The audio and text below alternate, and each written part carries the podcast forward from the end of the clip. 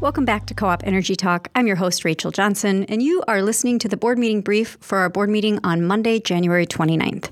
Uh, five quick things I thought I would share with you from that board meeting. First, our Chief Operating Officer, Frank Siepker, gave a presentation to the board on our five year work plan. This is basically a planning document that we use to figure out what we're going to do over the next five years to invest in mostly system reliability types of investments.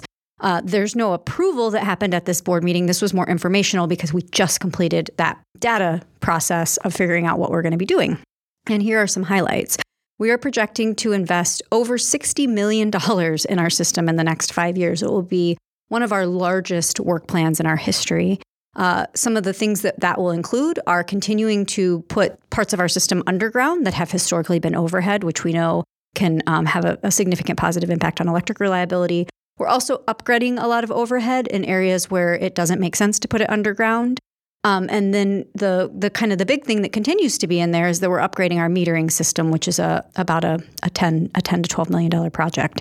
So lots of uh, lots of exciting investments in that five year work plan, all of which are going to allow us to improve not not just improve improve and protect the reliability of our system, and also plan for system growth. There are areas where we need to make upgrades because we're serving more homes and businesses as the area grows, and we need to upgrade the system to meet that electric demand. So, shared with the board what we're planning to do over the next five years.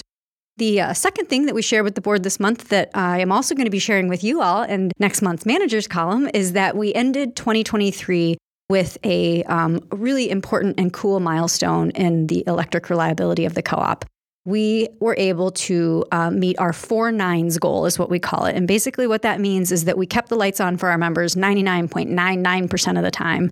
Four nines. To get to that, we have to have the average member be out less than 60 minutes a year. We actually were able to have the average member be out about 43 minutes a year. So, um, really, really awesome reliability on our system this year. To put that in context for you, across the state, the average is about 180 minutes per customer per year that they're without power.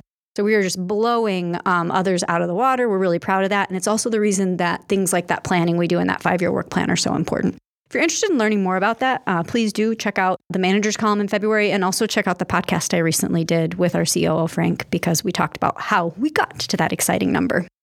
The third thing that we talked with our board about is kind of some initial projections and plans for a 2024 rate increase. We are still working through the details of that rate increase. But what we discussed with them is an increase that's going to end up being about 6% increase for the average Cherryland user. So for the average residential member, they'll see about a 6% increase in their bill.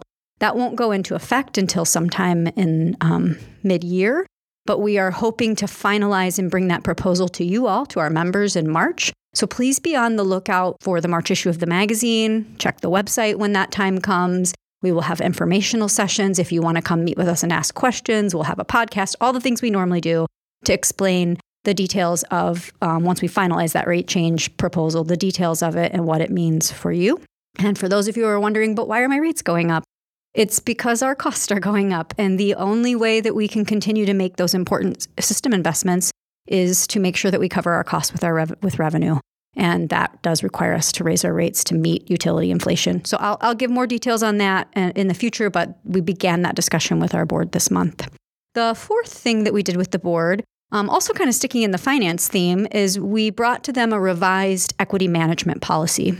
So, one of the things we're doing to help the co op manage just the very challenging interest rate environment we find ourselves in, the very challenging um, supply chain environment we find ourselves in, we're going to um, bring our equity target down. So our old equity target was 40%. We're going to bring that down to 35%. And it doesn't have a lot of implications for us in terms of our ability to borrow money, to borrow money at competitive rates.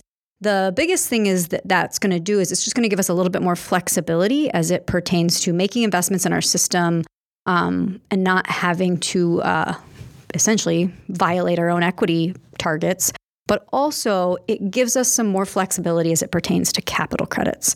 So the, our old capital credit policy explicitly stated, basically still states we have to be at our equity management target in order to be able to retire capital credits for estate retirements, special retirements, and general retirements. By bringing that equity goal down a little bit, having it be more reflective of the cost environment and the interest rate environment we're working in today, it gives us a little better opportunity to hopefully get back to retiring capital credits sometime in the next um, year or two. So stay tuned for that. But the board did approve that policy, and I, I think it was a smart move for us in today's environment. And the last thing that I thought I would update you on from the board meeting I talked to the board a little bit about some new energy policies in the Michigan legislature that we're starting to follow. And the one that um, I know the most about right now that we're, we're most keenly watching is an update to the, um, as we call it, the MEAP legislation, but it's the Michigan Energy Assistance Program or MEAP. And basically, it's legislation that would place a $2 per month per meter mandatory surcharge on all Cherryland member bills, on all electric utility customer bills, but all Cherryland member bills. That money would be collected from your bill and passed directly through into this state run MEAP fund, which then would be used to fund energy assistance for low income or income qualified members who need help paying their bill. On the surface, this is obviously something that we support in theory because I obviously care deeply about vulnerable members who are struggling to pay their bills. The part that we're, we're really kind of pushing the state on, and I really want to see them have reflected in this bill, is it's very important to us that the money that gets collected from our members gets returned to our members. We don't want this bill to turn into something that pulls money out of rural Cherryland members' electric bills and then repurposes that money to fund energy assistance downstate in Detroit, for example. We want that money to stay local. So, what we're really asking for as that bill moves through the legislature is for it to be modified to account for transparency and accountability so that we will have a way of making sure that the money that we collect on our members' bills, even though we still have to send it to the state, when they redistribute it in the form of energy assistance, it comes back to the people who are helping to fund it. I'll keep you updated on that as it progresses. With all legislation, we often don't know until we know, and then we often don't have a lot of heads up before it passes, but we will continue to monitor that and keep you updated about what it means for us here at the co op. That was kind of the highlights from this month's board meeting. Our next board meeting is Monday, February 19th. And as always, we will start with member input. So if you'd like to see the board, please swing by our office in Grawn at 9 a.m. And uh, we will be happy to allow you to offer some feedback. Join us next time for more Co op Energy Talk.